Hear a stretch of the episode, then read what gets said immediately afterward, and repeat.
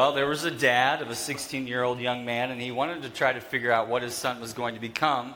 So he thought he'd give a little test to try to determine his future. So he laid out in his son's room a computer with the Tinder website pulled up, a bottle of whiskey, $50 bill, and a Bible.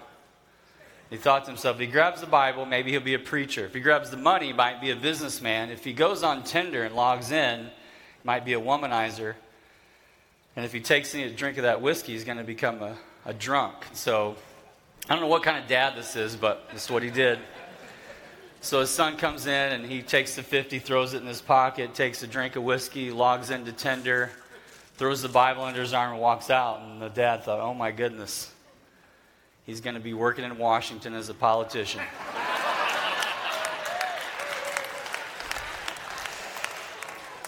It's just a friendly reminder to vote on Tuesday. That's all I'm going to say, all right? That's it. That's all I got there, okay? Well, we all love good stories, don't we? We're talking about stories, we're talking about kingdom. And I learned this recently that there are people, this is a great job to have, in the entertainment industry that all they do is write these things called log lines for movies and TV shows. A log line is kind of a synopsis. A log line gives like the main character kind of their their problem, the challenge they have, and the obstacles they have to overcome. And then there's just something in there to entice you to want to see this movie. So, what I thought I'd do since we're talking about kingdom and parables and stories during this series, I'm going to read you some log lines. And then I'm going to see if you can guess which movie it is. Now, I'm going to tell you I'm biased because I'm doing this, so I picked some of my favorite movies, okay? So some of them are a little older. It's okay. So here's the first one. A naive but ambitious farm boy from a backwater desert who discovers powers he never knew he had teams up with a feisty princess, a mercenary pilot, and an old wizard warrior to lead a ragtag rebellion. Any guesses? Star Wars. Star Wars, that's right. Okay. Some of you got that. One for one. Okay someone in my home, this next one's their favorite movie. I'm not going to say who. I may or, may not be married to her. Um, an inept dog groomer and limousine driver chase the latter's dream girl across the country, risking their lives to deliver her briefcase. Dumb and Dumber, Dumb and Dumber okay. Tells you a little bit about uh, pastor's wife there. Um, here, here's another one. I don't know if you've seen this. A man and his friends walked the 660 mile trail of death, learning the brutality that the Potawatomi people endured at the hands of the U.S. government in 1838, discovering that if we forget our past, we destroy our future. Little plug, that's my documentary that's coming out soon. There's a little picture of it. So, a lot of you have been asking, and I keep forgetting to tell you, but um, the documentary is still being finished. It is still being worked on. It's just taking a lot longer than what we thought. We even had meetings this week about it, but it's, it's coming, all right? It's not going to be a comedy, by the way. All right. Here's another one. This is our family's favorite movie. A successful psychotherapist loses his mind after one of his most dependent patients, an obsessive compulsive neurotic, tracks him down during his family vacation. What about Bob? That's the Eckart's favorite movie, just so you know. Okay, here's another one.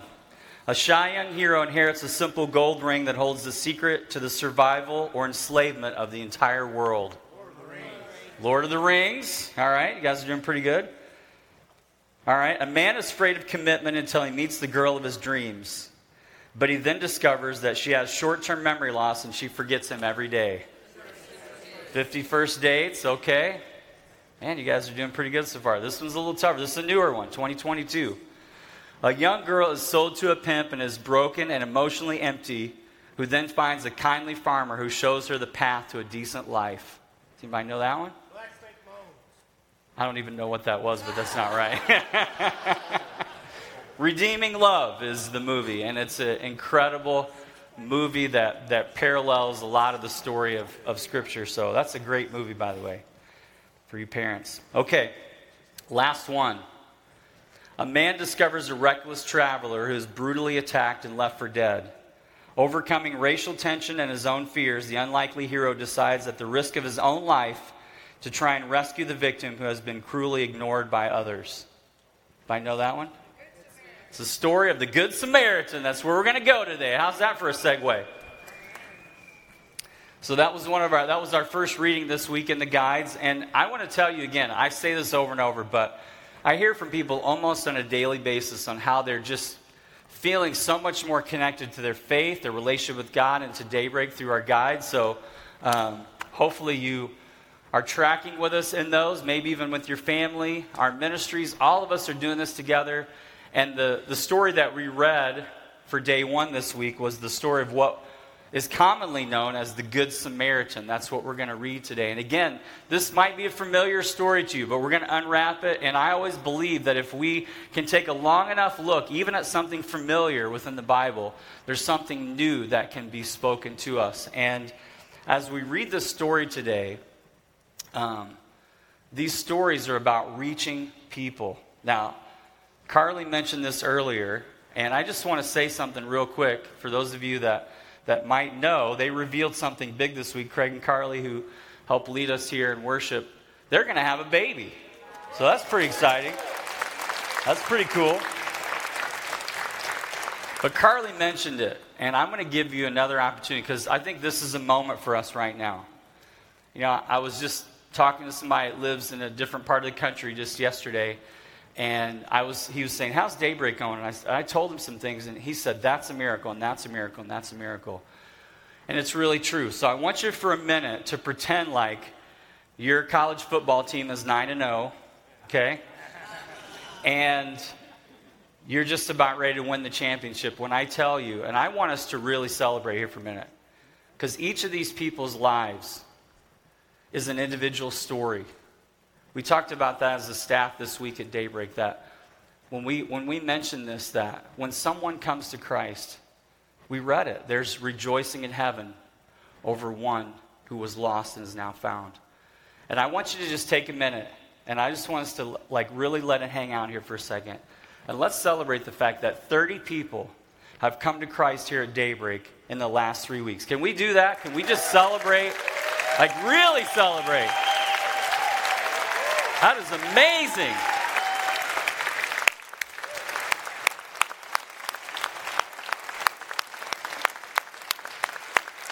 That is a miracle. That is a miracle that God is doing here among us at daybreak. It's incredible. You know, there are churches throughout America that don't see that happen in a year to see one person. And God has blessed us here at daybreak to see 30 people come to Christ. And that's something we always ought. I, I was just thinking all week about last week. We move on, churches, people, preachers, like when you speak from week to week, you just kind of forget the past and move on. Oh, I want to go back to last week for a minute and say this that, that for many of you here, that last week, what God was really speaking is that I'm on the lookout for a, a family member, a friend, a neighbor that needs Jesus. And we're, we're starting to talk more and more about the Christmas village. Next week, I'm just giving you a heads up. We're going to give you the opportunity to begin to pray specifically for people in your life. We're going to give you a, a, a reminder in your everyday life that you can um, pick up to use to just be praying for people in your life. The, the Christmas village is a way that you can be reaching out to friends and family members and neighbors in a, in a very easy way to bring them into experience because everyone loves Christmas. Christmas movies are already starting to play, by the way. We turned on the TV last night and Elf was playing. And it reminded me of, of what someone told me about stories in Hollywood. Karen Covell, she's the leader of the Hollywood Prayer Network, and she told me when I was out there earlier this year, she said, Geoff, the overwhelming majority of stories, she's been in the Hollywood industry for decades, writer, producer, director, she said, the overwhelming majority of stories in Hollywood are about fathers. And as I sat there and as, as Elf was on the TV last night, I go, this is a story about a father. If you know, uh, probably all of us have seen that movie. And every story in the Bible ultimately really comes down to fatherhood. It comes down to our relationship with our Father. So let's read the story here today in, in Luke chapter 10.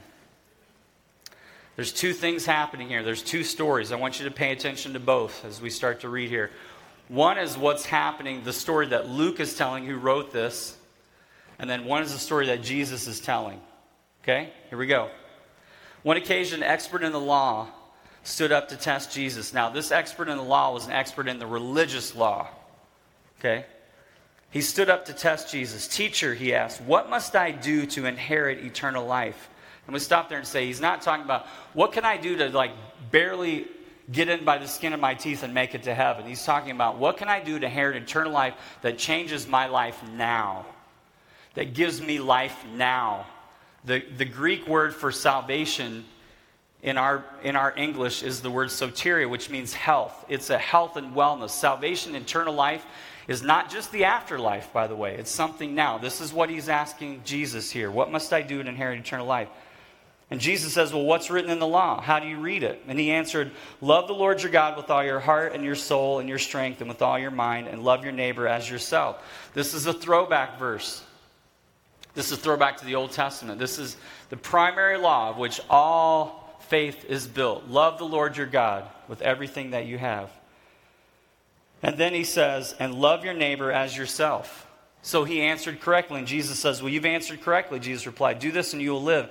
But he wanted to justify himself, so he asked Jesus, And who's my neighbor? And so Jesus said, A man was going down from Jerusalem to, to Jericho when he was attacked by robbers. They stripped him of his clothes, they beat him, and they went away, leaving him half dead. A priest happened to be going down the same road, and when he saw the man, he passed by on the other side. So, to a Levite, when he came to the place and saw him, passed by on the other side. But a Samaritan, as he traveled, came to where the man was, and when he saw him, he took pity on him, and he went to him, and he bandaged his wounds, pouring on oil and wine. And then he put the man on his own donkey, he brought him to an inn, and he took care of him. The next day he took out two denarii and gave them to the innkeeper. Look after him, he said, and when I return, I will reimburse you for any extra expense that you may have. Which of these three do you think was a neighbor to the man who fell into the hands of the robbers? And the expert in the law replied, The one who had mercy on him. And Jesus told him, Go and do likewise. A couple stories here. The story is the one that Luke is telling. Luke is talking about this interaction between this expert in the religious law who knew everything, who had all the knowledge and information and knew all the right answers, and then Jesus, the teacher, so that's one story. And then Jesus tells a story to speak to this man. And he tells him the story that we just read, known as the Good Samaritan. And there's some things in this story, some nuances. There's, there's lots. We don't have time to get into There's racial tension in this story because the Samaritan, he may have been a Samaritan by blood or just by title because the Samaritan was typically in the Jewish culture, which, of which Jesus was a part, and so was this religious leader. A Samaritan was a derogatory term. It was a term that represented someone who wasn't pure in their bloodlines being Jewish. They were half breeds. And so to Jews, they might even call someone a Samaritan just as a derogatory term, even if they weren't a Samaritan. And we don't even know necessarily what Jesus meant, whether or not he was truly a Samaritan by birth and by blood or just using that term, which was common. But Jesus here is making a point that this Samaritan had to overcome a lot to be able to do what he did. But he starts off by setting up this character of the traveler. Now, the traveler, here's what we know about the traveler is that the traveler took unnecessary risks in this story. That's important to know because this traveler was walking from between Jericho and Jerusalem. And this is about an 18 mile stretch. It's kind of a desert area. It's pretty desolate, it's pretty wide open, and you're very vulnerable on this stretch. Now, I don't know if you've ever walked or ran 18 miles, but if you're walking 18 miles and you, are carrying stuff with you, that takes a long time. At three miles an hour, you do the math, about six hours. This was a, a good stretch of time. And people in this culture and this time, they knew better than to walk this particular stretch alone. They knew better. And Jesus does this on purpose, I believe, to, to help us put this character in a position where we don't, he's not easy to necessarily feel sorry for because he took the risk. You know, we can see that today. Like if you were to walk in some, think of our larger cities in the United States or around the world, if someone were to just be out walking alone in the middle of the night in a, in a bad neighborhood or a bad part of a city and something were to happen to him, some of us might think, What were they doing there by themselves alone in this place where people with common sense would know better? So Jesus sets this up to help us understand that he wasn't it wasn't easy to be endured to him as a, as a person that needed mercy because he put himself at risk. Now, Jesus is telling this story, and the stories that we read this week are focused on this idea that we, as people, as human beings, but especially as followers of Jesus, need to help people. That's pretty simple, isn't it? We're supposed to help people. And how often do we really help people? Or how often we are our own little world in our own little bubble, especially if someone's putting themselves in unnecessary risk, we could say, well, I'm not going to help them because they should have known better. I'm going to help somebody else who really needs it. And Jesus is here saying it doesn't matter what that person does.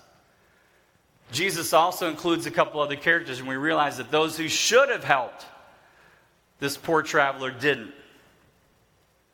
We see a priest, we see a Levite. These are religious leaders. These are people that knew the law. They knew what this conversation that was being had between this religious expert and Jesus, they knew, they knew that I need to help people. I need to do the right thing. I need to love God and love people. Simple as that. We make life pretty complicated sometimes.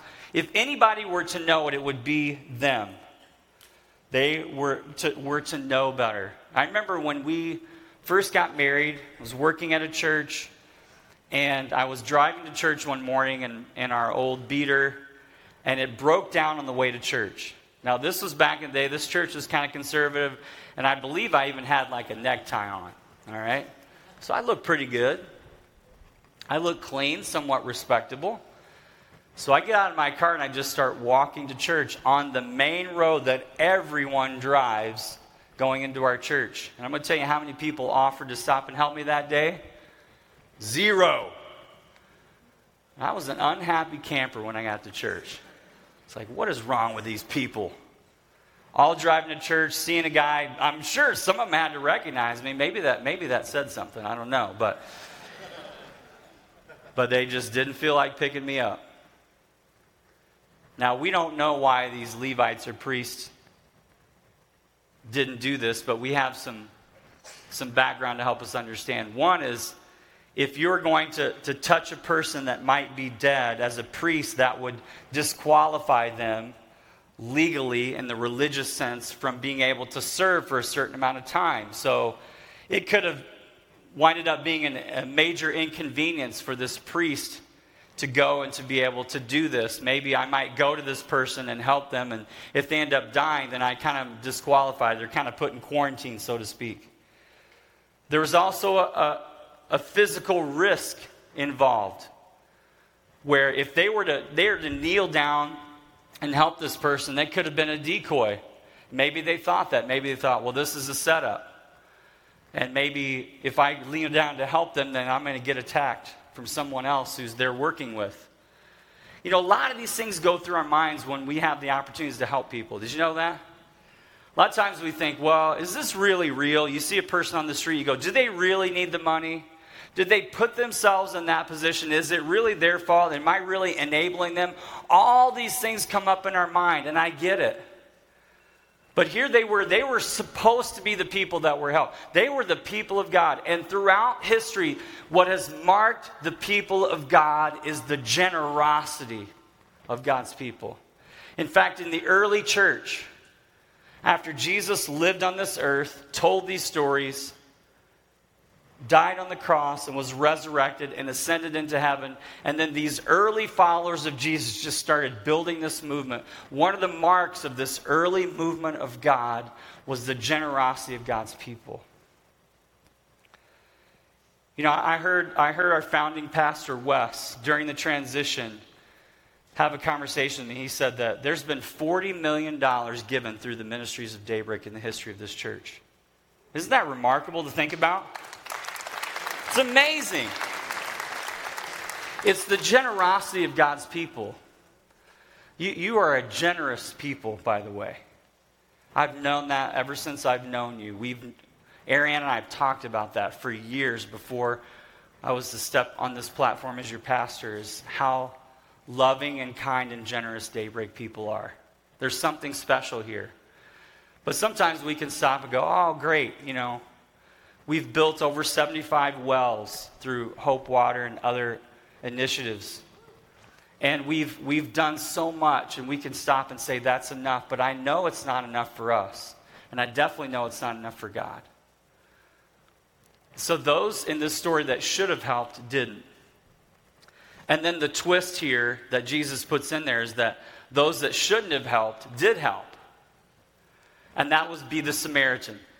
The Samaritan is, is really the villain of the story in that culture. When, when Jesus came and said, okay, and the third person is there's a Samaritan, everybody thought, oh, yeah, okay.